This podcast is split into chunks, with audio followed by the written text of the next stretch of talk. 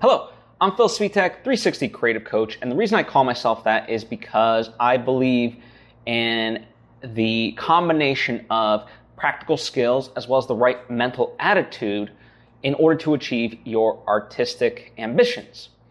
And this is my vlog where I share with you my journey and the various trials and tribulations therein, the things that I've learned, the things that I'm applying, and how you too can apply them towards your life, hopefully to make it better, to make it easier, and things of that nature. Now, before I dive in, I would like to take this opportunity to invite you to subscribe if you haven't done so already. That way you get all the various episodes that I put out right when I put them out. Thank you if you just did. I truly appreciate it. And if you already were subscribed, well then, thank you as well. All right, let's get into it.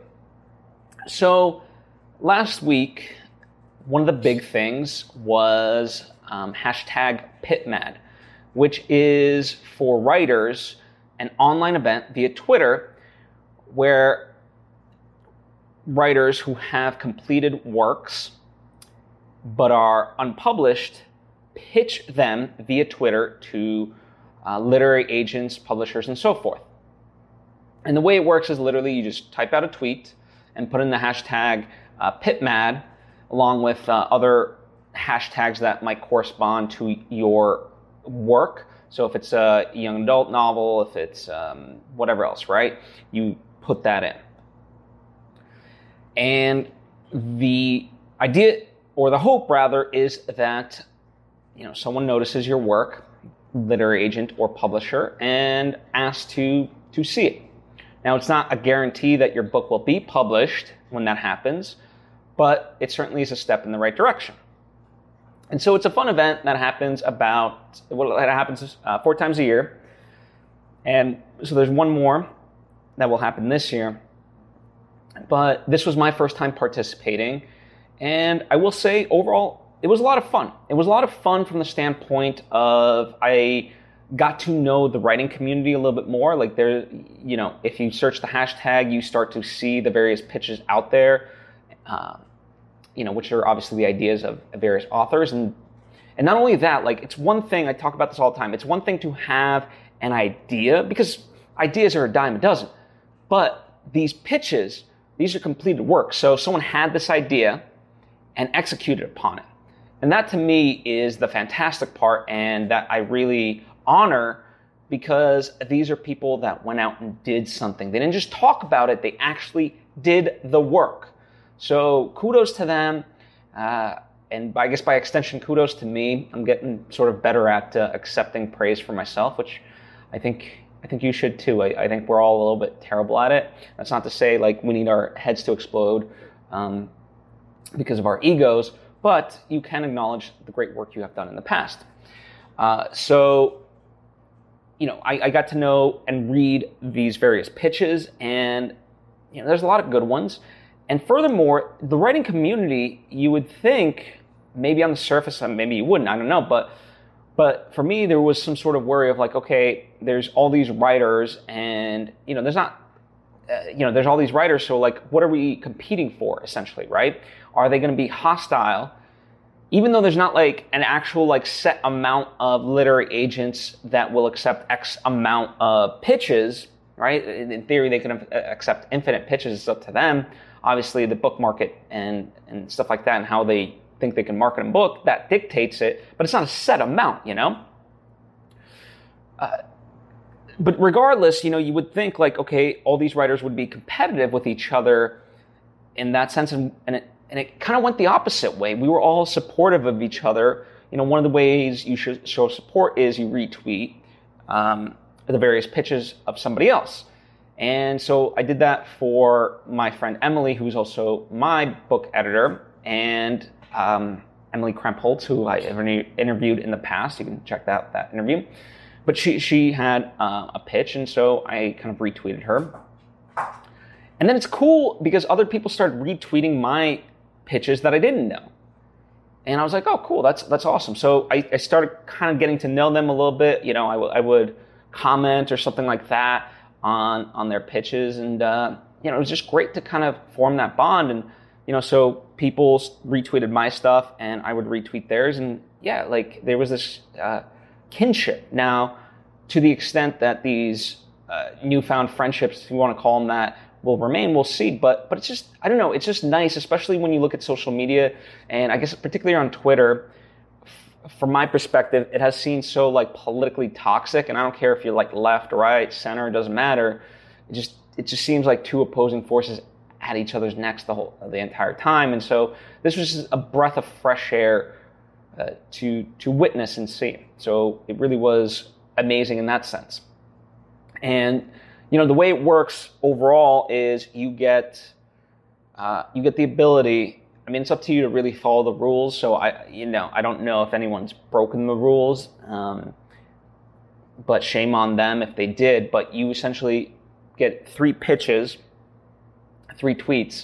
of your idea. It could be the same one over and over, you know, throughout the day, or it could be multiple versions of it. So I chose to go the route of multiple versions.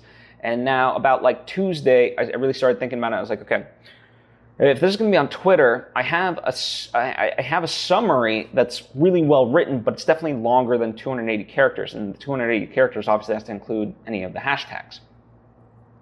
So I said to myself, let me draft something. And, you know, I worked with Emily again on this, where I drafted three versions and then sent them over to her.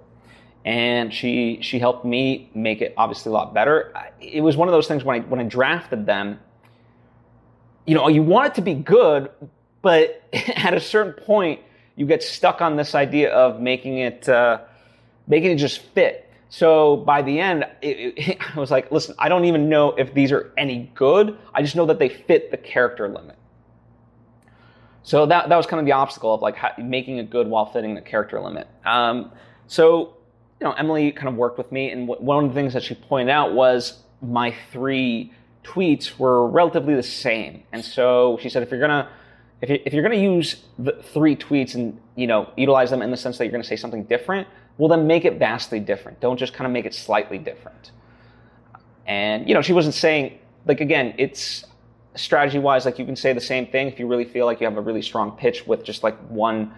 We'll call it a log line, even though it's not technically a log line. But if you think you have a really strong one, yeah, you can just tweet that out three times over, and that's fine.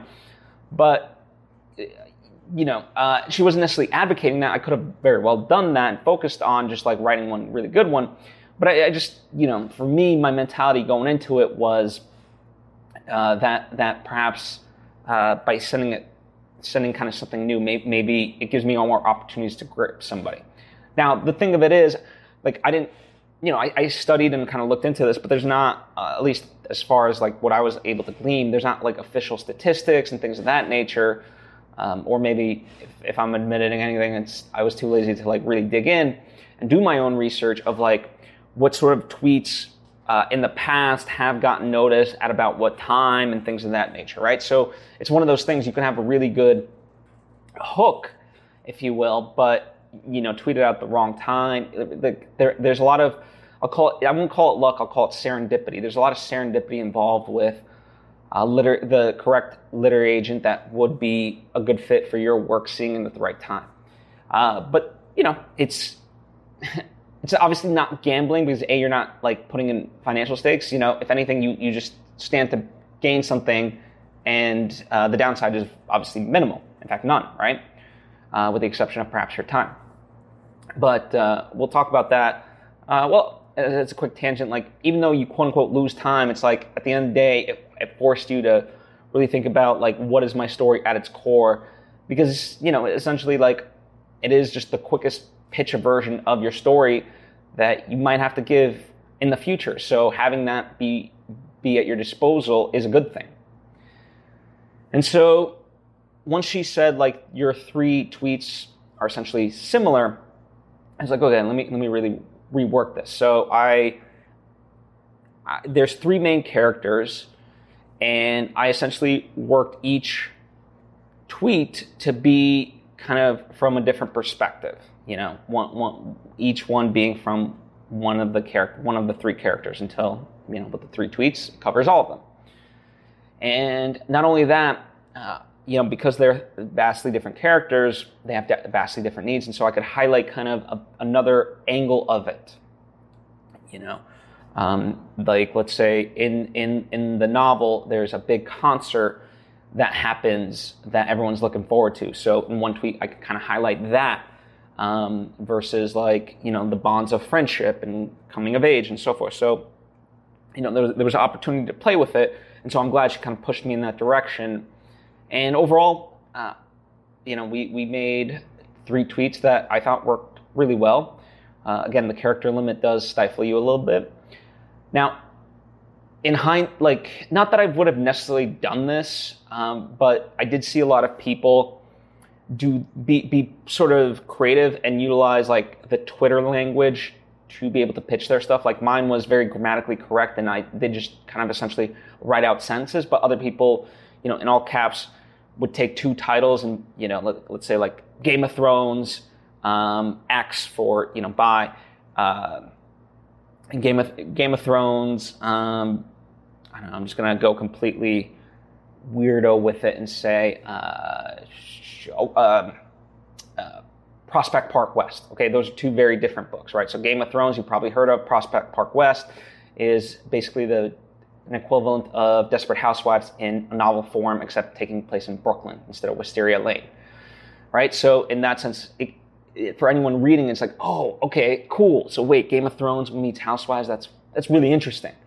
And then they go into their sort of pitch. Some might even like bullet point it or whatever else, put like emojis. So there was a lot of very clever things going on. That's not my style necessarily. So, you know, I'm not knocking it, but I'm just also not embracing it at the same time. And to that point, you know, one of the things I haven't really done that I would like to is really kind of go back in on that day and see, because you can tell the way it works is a publisher will hit like on your tweet, and if they like your tweet, then that's basically the go-ahead to contact them about your work, right? And so it'd be interesting to kind of go through the hashtags from that day and see what did work. Again, going, you know, kind of creating my own research of like time, idea, whatever, and kind of format, like all these various things, and see what can be formulated of it. Now, not that it's ultimately formulaic, but it would just still be interesting to kind of see and observe, right?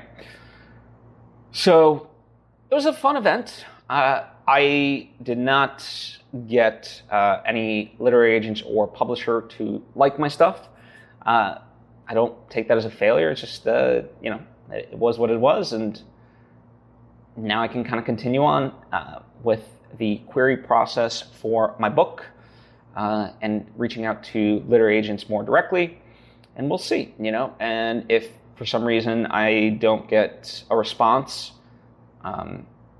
before the next PitMad event, then you know, I'll participate again and kind of go from there. But you know, nothing was, even though nothing was gained, also nothing was lost. But I would also, it's actually false to say nothing was gained, because a lot of things were gained. You know, I like I said, I got to know a lot of amazing people, and it also, in a sense, revealed some friendships to me. Now, what do I mean by this? I had emailed out a select few people in my life that I really trusted and so forth, and I said, hey, you know, it would mean the world to me if you retweeted tomorrow because of this event. And, you know, I get it. Listen, it's one of those things. Am I saying, like, anyone who didn't retweet that now I'm upset at them for? No, I'm not. But because I can't be, right? It's 2020. We all have things that are going on in our life and things of that nature. But I do know there are certain people that chose not to retweet and so forth. And this kind of leads to a larger discussion that I'm about to get into of things.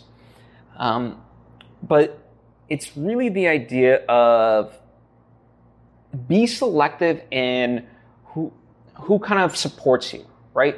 Who supports you should really help dictate kind of the group of friends that you really are around. You know, I look to like George Lucas and Steven Spielberg, and they had kind of their group of friends, and they help nurture each other and provide ideas and so forth. You know, and really were a support network for each other as they grew within the Hollywood business. And that's fantastic. And I try to, as much as I can, have that with my friends. Now, it's much of a give as much as it is a take. So, you know, you have to participate. It's not just a, like, hey, retweet my stuff type of thing. That's not what I'm asking. You know, I very much try to be there for anybody and support people. But there's this notion like, you know, I think at a certain point, you know, if someone is being supportive of you or not. And sadly, kind of this helped clarify even further than initially of who actually is supportive and whatever else. And not that I take it personally, like there's someone in particular that comes to mind who they're just a complainer. And it's just they like to complain about X, Y, and Z, but they never do anything about it.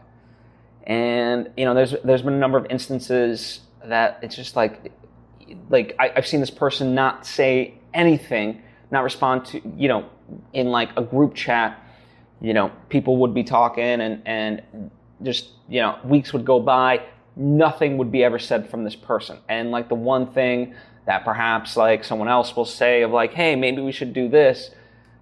Is anyone interested? And that person will just jump in all of a sudden and be like, no. So, you know, it's okay if you're not going to participate in the conversation, but then to the only contribution that you have is always like no and negative. It's not. It sends a message, one that, you know, doesn't ultimately serve them.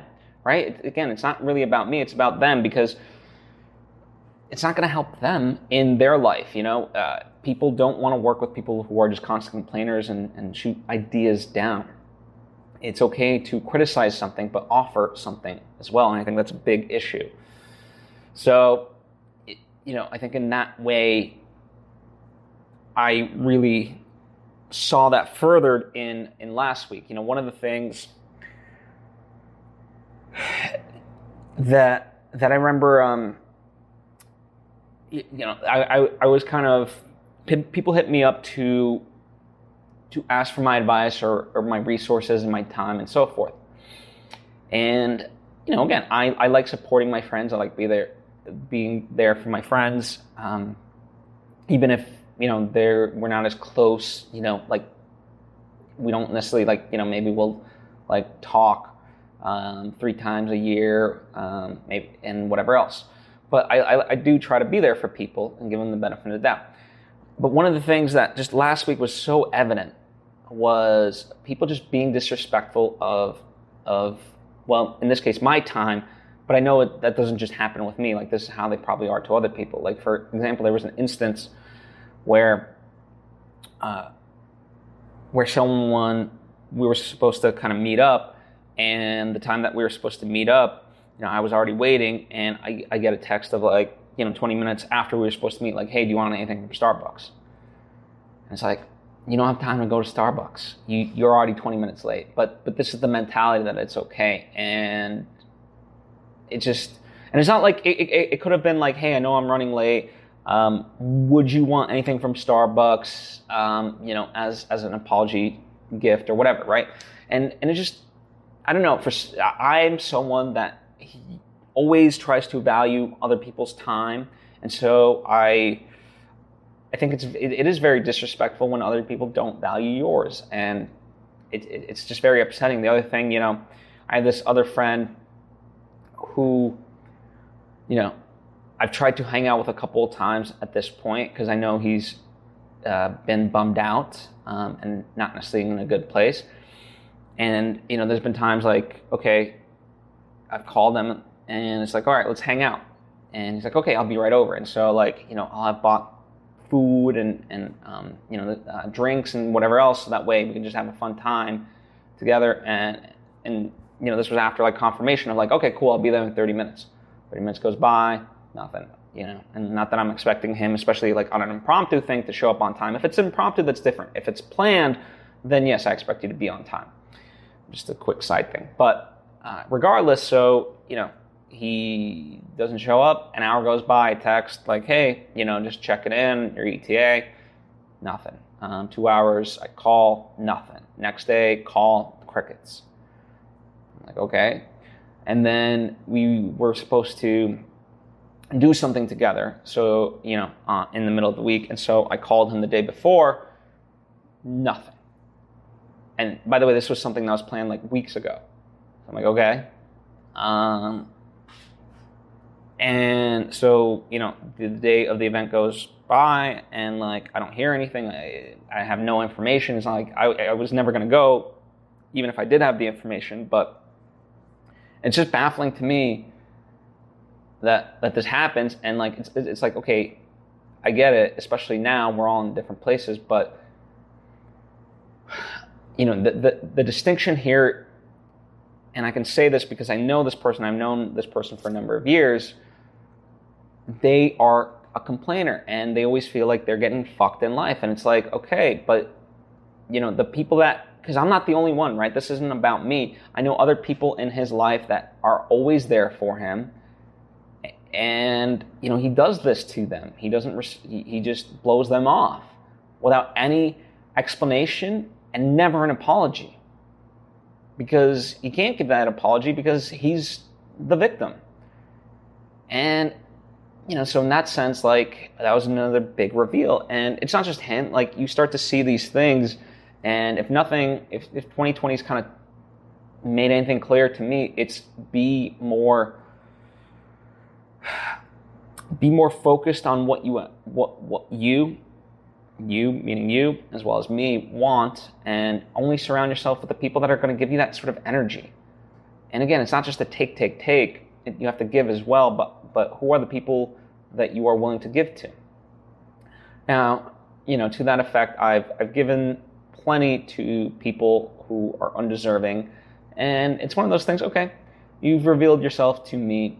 Fool me once, shame on you. Fool me twice, shame on me. And, you know, so if you want me to do it again, that's on you. Got to prove to me why it's worth my time. And I'm not saying, listen, we're all human beings. We all have to find our way in that way. So it's not like none of us are exempt from making mistakes. But I think one of the things as a culture, as a society, we have a hard time admitting is when we're wrong and apologizing. And I think we need to become better at that. And because I'm also, I'd like to think, I'm not always the best at it. I would like to think that I'm pretty good at forgiving. But to the same token, you know, it's one of those things like I can't frustrate myself with other people in this sense. You know, if they're unwilling to change, then that's on them. I cannot be a force to get them to change. You know, people will reveal themselves to you, and you just gotta be present and, you know, be able to see it. They're just not going to change. You know, there's a person in my life that I know, and she is incapable of not making something about her. Everything is about her. And I'm going to get into the LA fires, but I just remember seeing kind of a post of like, you know, Oh my God, 121 degree weather in LA, record high. Thank God I'm on the East Coast. And it's like, you just, and again, because I know this person, right? So sometimes, like, you might see that tweet and it's like, okay, this was just, you know, it's not the right tweet necessarily, but they're kind of processing certain things and whatever else. But I know this person, and they're based on their patterns and so forth, they just made it about them. And everything just goes back to them. But I can't be frustrated with that because that's just, they've proven themselves they can't do anything different. So that's not on me, right? As Byron Katie would say, like, the definition of insanity is me expecting to control other people. So I've definitely gone long on this, but the idea is really trust your intuition and don't try to control other people. Once they reveal themselves to you, they just act accordingly. You don't have to be vindictive. You don't have to be vicious. You can still be empathetic and open-hearted, but you don't have to do it. You know, one of the things, I was just listening to the Maria Forleo podcast, and she had Shirley Riley, I believe was her name. Forgive me if I've forgotten it. Literally just right before I did this, I was listening to it. And one of the things that Shirley was talking about was we have the ability very easily to say no. We just never know what we're saying no, what we need to say no to, right? When we're not clear on what our desires are for our life, and I don't just mean that from a tangible standpoint and, you know, kind of more consumerist. I mean, like, you know, the peace and tranquility that you want in your life. If you don't have that really defined, then it becomes very hard to say, because you don't know what to say no to. But if you have a clear delineation of like, no, these are my primary focuses, then it becomes very easy to say no. Ryan Holiday, the author, talks about this a lot. You know, he loves his writing and he loves his kids. And so he's like, if anything that really doesn't serve me takes away from that, then why would I want to do it? The answer is clear. It's a no. If I have to go do something and I'm being away from my kids, that's not what I want to be doing. If it takes me away from my writing, that's not what I want to be doing. So once you have it, again, defined, it becomes very easy. So really consider that. So first, clarify what it is you want in life in all aspects, creatively, spiritually, all that, and make your list. And then anything that doesn't fit that, have that rule set and say no to things. The other kind of thing that I was talking with a friend who's, you know, he's mid-20s, and he's kind of always struggling with like, what's his purpose in life, what's his calling. And you know, it's great to have ambition, but what I notice of a lot of people is that they always feel like they're better than the job that they're at. And again, it's not to say that they don't have the qualifications or the skills to do something better. But who are you and who am I to just think that it's automatic, right? We have to prove ourselves. And, you know, when I ran AfterBuzz TV as the Chief Operating Officer, nothing was above or below me. You know, if the bathrooms needed cleaning, I helped clean them up, like legitimately. And it wasn't just a one-time occurrence, like constantly, you know. And the reason for that was because I wanted our space to look good for staff, for hosts, and for guests, right? So nothing was below me. And so in that sense, you know, you have to, no matter what you have in life, you have to put your best foot forward. You have to give it your all and be present with it. That's how you prove yourself. That's how like you show the universe, God, or if you don't believe in the spiritual, just people around you, right? Whether your bosses or you know, people just that are observing, and it could be your coworkers. But it could also be like, let's say customers, for example, if like you're just an amazing employee at like a Starbucks, and like there's someone really high up and they notice the hustle you got going on, they can see that and they'll be like, oh, you know what? I see you do. If you're putting this much effort into this job, I can't imagine what you'll do with the job that you actually would want to do, right? That's how you get those opportunities, but not by being like, oh, I'm meant for so much better than this. Like, says who? Says who? Prove it. Show that you, by showing responsibility in the thing that you have, it will open doors towards the thing that, yeah, now you can have more responsibility, but it doesn't just come. I'm a firm believer of that. So take that for what it's worth.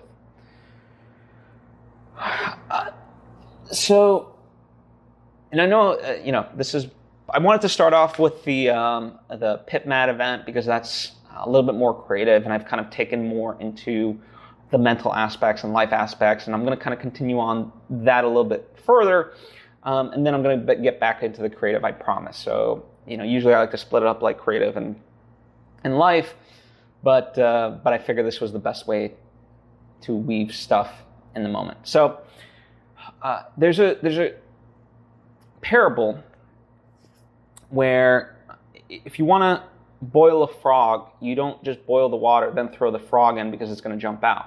What you do is you put the frog into the pot and slowly bring the water to a boil.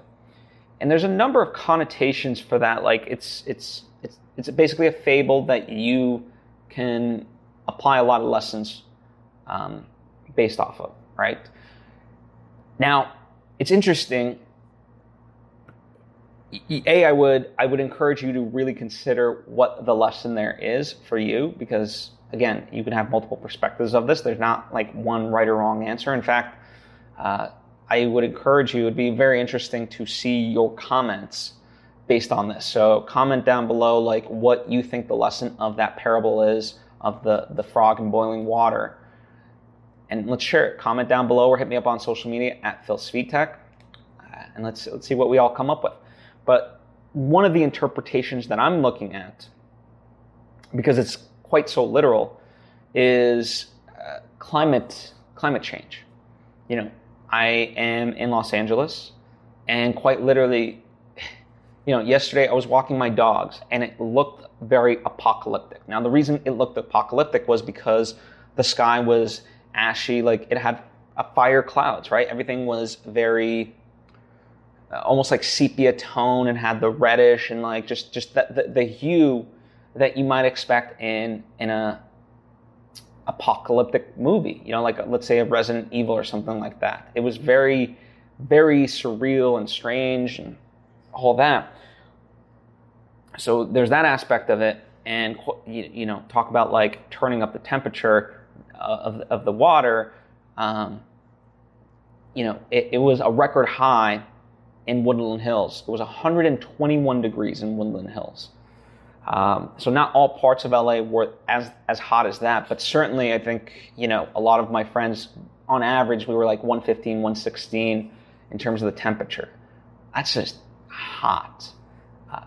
And, you know, I had headaches yesterday. I mean, part of it, like I was just trying to survive. I was drinking as much water as I could. I had a wet washcloth all over my head just to like keep cool. I shaved my head today because I was just like, I can't, you know, I know there's not like full scientific like, you know, evidence that if you cut your hair off, it'll help keep things cool. But for me, it's a very much mental thing, if anything. So it certainly has a mental effect. Like by me shaving my head, I feel a lot cooler. And yeah, like it's just very interesting to me. Like at what point do we stop denying that climate change is happening around us? You know, when you have two hurricanes converging in on itself at the same time, when you have earthquakes, tornadoes, tsunamis, wildfires at the rate that we're having them, it's like at what point are we going to realize that the water's being turned up and we are the frog? And also, too, one of the things that I kind of thought about over the weekend, one of the fires that was started was because of a gender reveal party. There was like a explode, you know, and it was supposed to reveal the gender, and that caused a fire. Now, as of today, this is Monday, September 7th. Only last I read a few hours ago, it was only 7% contained. The last, ironically, there was another instance not too long ago in 2017. This was in Arizona, so it wasn't in California, but Arizona, where they had a gender reveal party, and because of an explosion, you know, of the thing to reveal the gender, it caused a 47,000 acre destruction, about $8.2 million of damage. Now, to me, the money is secondary. Like, yeah, that's terrible, but again, like, $47,000 or 47,000 acres of forestry and so forth just destroyed. Like, we can't let these keep happening, and it just speaks to like the decadence of like what. Listen, I'm not knocking gender reveal parties. Have a party, enjoy it, you know, be with your friends and whatever. But why once we have like this giant explode, like just cut a cake, like get creative, but stop putting lives, both human and animal and nature in danger. Like, at what point are we going to take responsibility for ourselves and realize enough is enough, and we only have one Earth? I don't know. It's just been on my mind, and so, you know, at the end of the day, I can only do what I can do, and so one of the things that I've been really thinking about is, like, my part. So coming up, that I'll talk about in future weeks, is my, I'm gonna do more phone banks, so I'm gonna kind of really sit down and give you the experience of how that goes for me. And I'm even considering very heavily of being a poll worker for the election, you know, because, and that's not partisan. You know, I just want to kind of do my part as much as I can. And so whatever happens this election, I want to be able to say, you know what, the phone bank stuff, that is partisan, you know, but I want to be able to look at myself in the mirror and say, I did what I could, to the extent that I could, to make a difference. So, so I'll talk about that more in the future. So that's kind of all the various life stuff happening and things that I've been thinking about. Hopefully it doesn't bum you out too much. You know, at the end of the day, it all kind of comes down to what you can control. So don't overwhelm yourself. Any problem that you kind of really isolate does become solvable in the moment. So really break it down into bite-sized pieces, and you'll start to see that you do have control over things in your lives. You know, don't despair. That's not what I want by talking about these things. I want quite the opposite. I want to empower you. So I hope you feel that. So creatively, I've been working on my script. In Search of Sunrise is what it's called as of now. And I have about 77 pages done, so continued good progress. I was writing every single day last week and continue to do so. But it's interesting, you know, even with an outline that is so amazing and very, very well, like, crafted and looked at, like, things really work. You know, there's times when you're, like, writing the actual script and you get into the scene and you start writing, you're like, is this any good? And you know from the outline it does work, and it has a dynamicism that is engaging, but when, you know, once you start writing, the questioning mind enters of, like, oh wow, you know, just give up. And Stephen Pressfield would call it resistance. And so it's resistance with a capital R, just being like, no, it's not good, it sucks, blah, blah, blah, so just give up, why are you doing this? Like, you're just torturing yourself and things like that. And so, you know, one of the things I've had to kind of just continue on with is just getting through it, you know, just getting the ideas on paper. And right now especially on the first draft, you have to take your critical mind out of it and just allow your creating mind to do its magic. Not everything that comes out of your creating mind is obviously going to be good, but your critical mind can then go to work on it later. But if you're judging yourself as you're creating, you're just going to be kind of in that constant loop, and you're never going to make progress. So really, really do yourself a service, no matter what you're creating, whether it's poetry, whether it's a painting, you know, just do it first and then critique it. And you can, you know, adjust things as necessary, whether with, you know, if it's like a painting, maybe you don't do it with that painting, but, you know, certainly you can paint a new painting, right? So really, really do what you can to allow yourself, like, just acknowledge that voice is there of, like, okay, you know, hey, this sucks, you know, why, you haven't had a good idea, like, this dialogue is crappy, you know, the scene is moving slowly, nothing's happening here. Like, just fight that urge and just be like, okay, yeah, no, I know it's not that good, but you know what, let me just see where this goes, right? And so you just kind of acknowledge it and talk to it and just continue on. And so that's kind of how I've been working through this. And, you know, Once the script is fully done, then I can go back in and see, okay, wow, you know, here's the little bit of goal that I was looking for when, you know, that I was trying to get to when I made it the first time. So now let me get rid of the other bullshit around it and elevate and make everything kind of around this, right? That's how you should approach art. And so I'm trying my best at that. My goal, I'm at 77 pages. I'm at bullet point number 11 of 15 in terms of the script. So I don't know. I think it would be very ambitious to say I'll finish the script by the end of this week, because I think it's going to be like a 120-page script, like you know, a 2-hour movie. I think ultimately, like, I think realistically it'll be like an hour and 40 in terms of page count, but for the first pass, because there's so much, you know, as I said, I'm still looking through stuff. There's going to be a lot of padded stuff. So I think ultimately, you know, the first draft will be 120 pages. So all that to say, I don't think I will finish this week. I'm gonna try, but as I said, I want to just continue progress and moving forward, and so that's what I'm gonna kind of continue to do. And in this time, you know, I have a co-writer for this screenplay. Now, the way we're tackling it is I'm just doing this first draft all by myself, and then once I have the first draft, then we'll start to go in on it together. Now, in the time that I'm working on this, I have tasked him with, I said, you know, why don't you, while you're sort of waiting on me with this, why don't you work on the how-to book for my film Idyll? You know, for those unfamiliar, I'm basically writing a book similar to Rebel Without a Crew, which is by Robert Rodriguez, based on his experience of making his first movie, El Mariachi, for $7,000. And so it's partly like a tactical guide, partly an inspirational guide.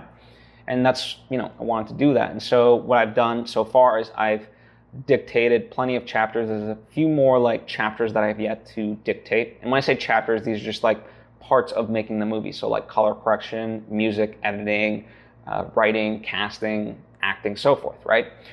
So I'm on like the last stages of it.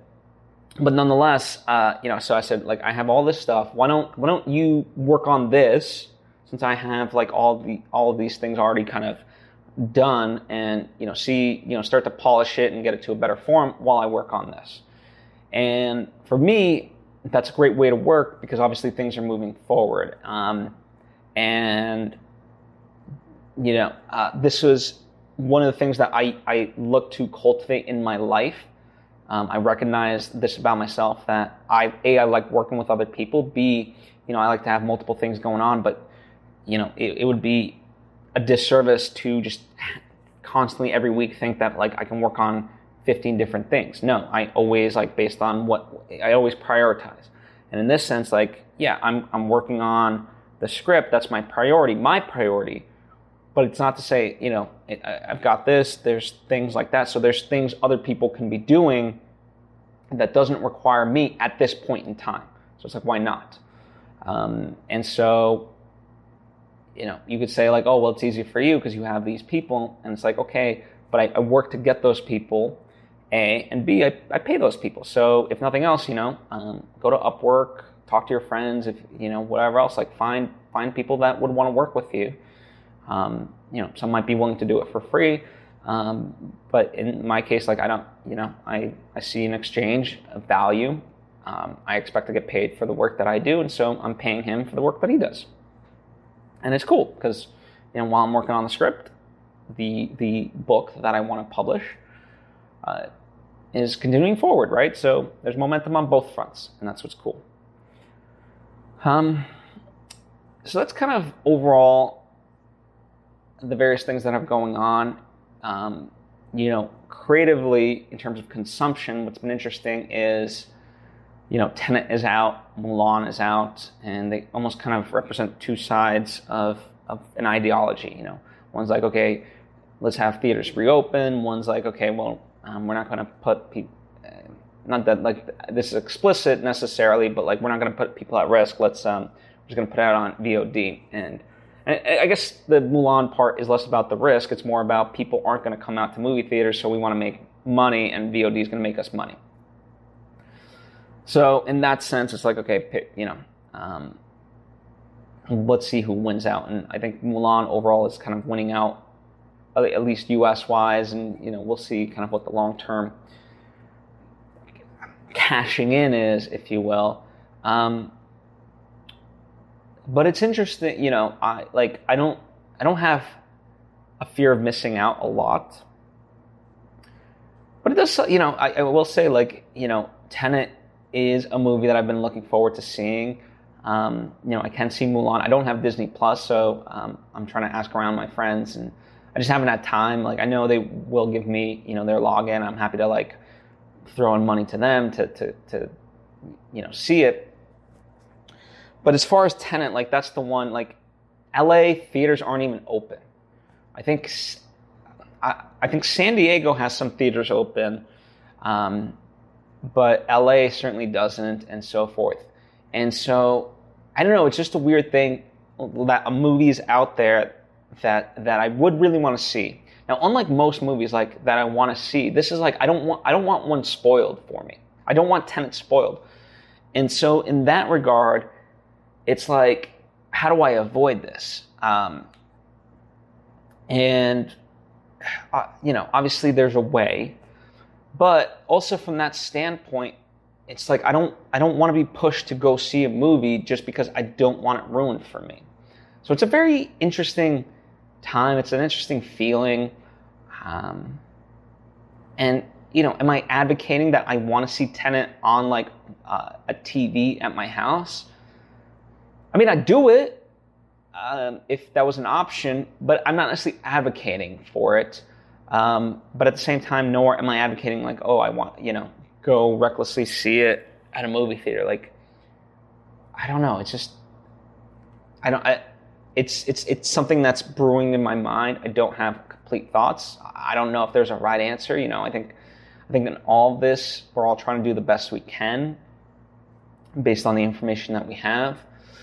But yeah, I just wanted to share that because that has been on my mind, and I'd be curious to know what your thoughts are of that. Now, please. This is not an invitation to spoil Tenet for me or anyone else, so don't do that. If you want to give, if you have seen it and give a quick thought of, it was worth seeing in the movie theater, great. I would want to know your movie theater experience more so than, what you fully just thought of the movie. But yeah, let's have a healthy discussion about that. If you're open to it, comment down below or hit me up on social media at Phil Svitek.